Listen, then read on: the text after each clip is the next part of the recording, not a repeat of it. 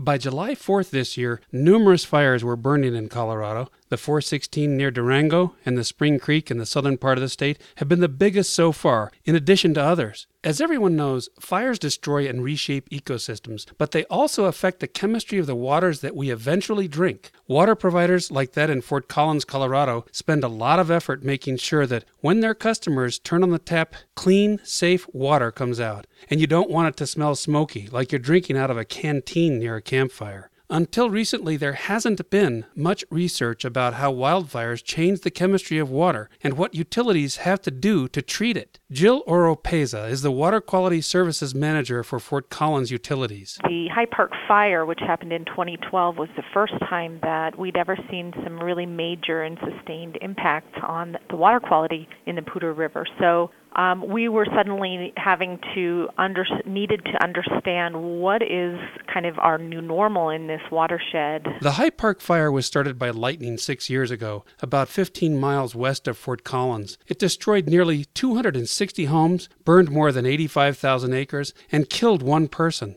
The fire surrounded parts of the Poudre River, one of the two water sources for Fort Collins. The city reached out to the research community to help answer questions about how fires affect what comes down the river afterwards. They turned to Fernando Rosario, an associate professor in the University of Colorado's Civil, Environmental, and Architectural Engineering program. His study, funded by the Water Research Foundation, started with much field work, then headed into the lab because one obviously can't go start a new fire in the field to see what happens. We would go and collect soils and, and, and litter from their watersheds and then essentially simulate the wildfire conditions in the lab and create a, a synthetic um, water, wildfire impacted water, that actually match some of the properties that we had observed in the High Park fire. Then they did studies to see how to effectively treat those waters. One major problem water utilities have is carbon. Again, Jill Oropeza of Fort Collins Utilities. We have, as a water treatment plant, some really specific treatment removal requirements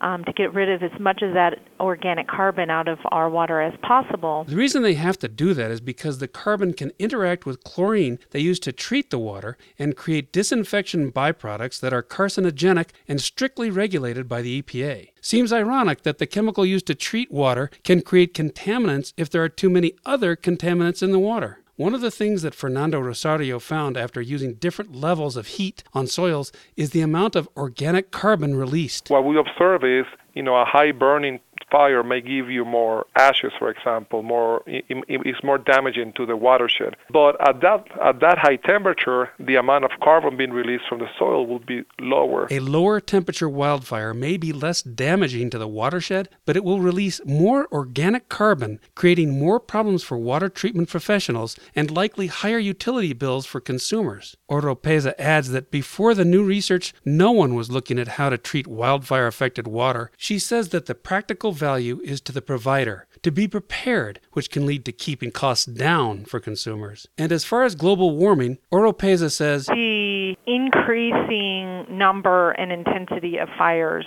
happening because of the climate drivers, the expected occurrence and impacts to water utilities is just expected to only increase. So it's something that is increasingly on our radar as well as most other utilities. From Denver for H2O Radio, I'm Jamie Sudler.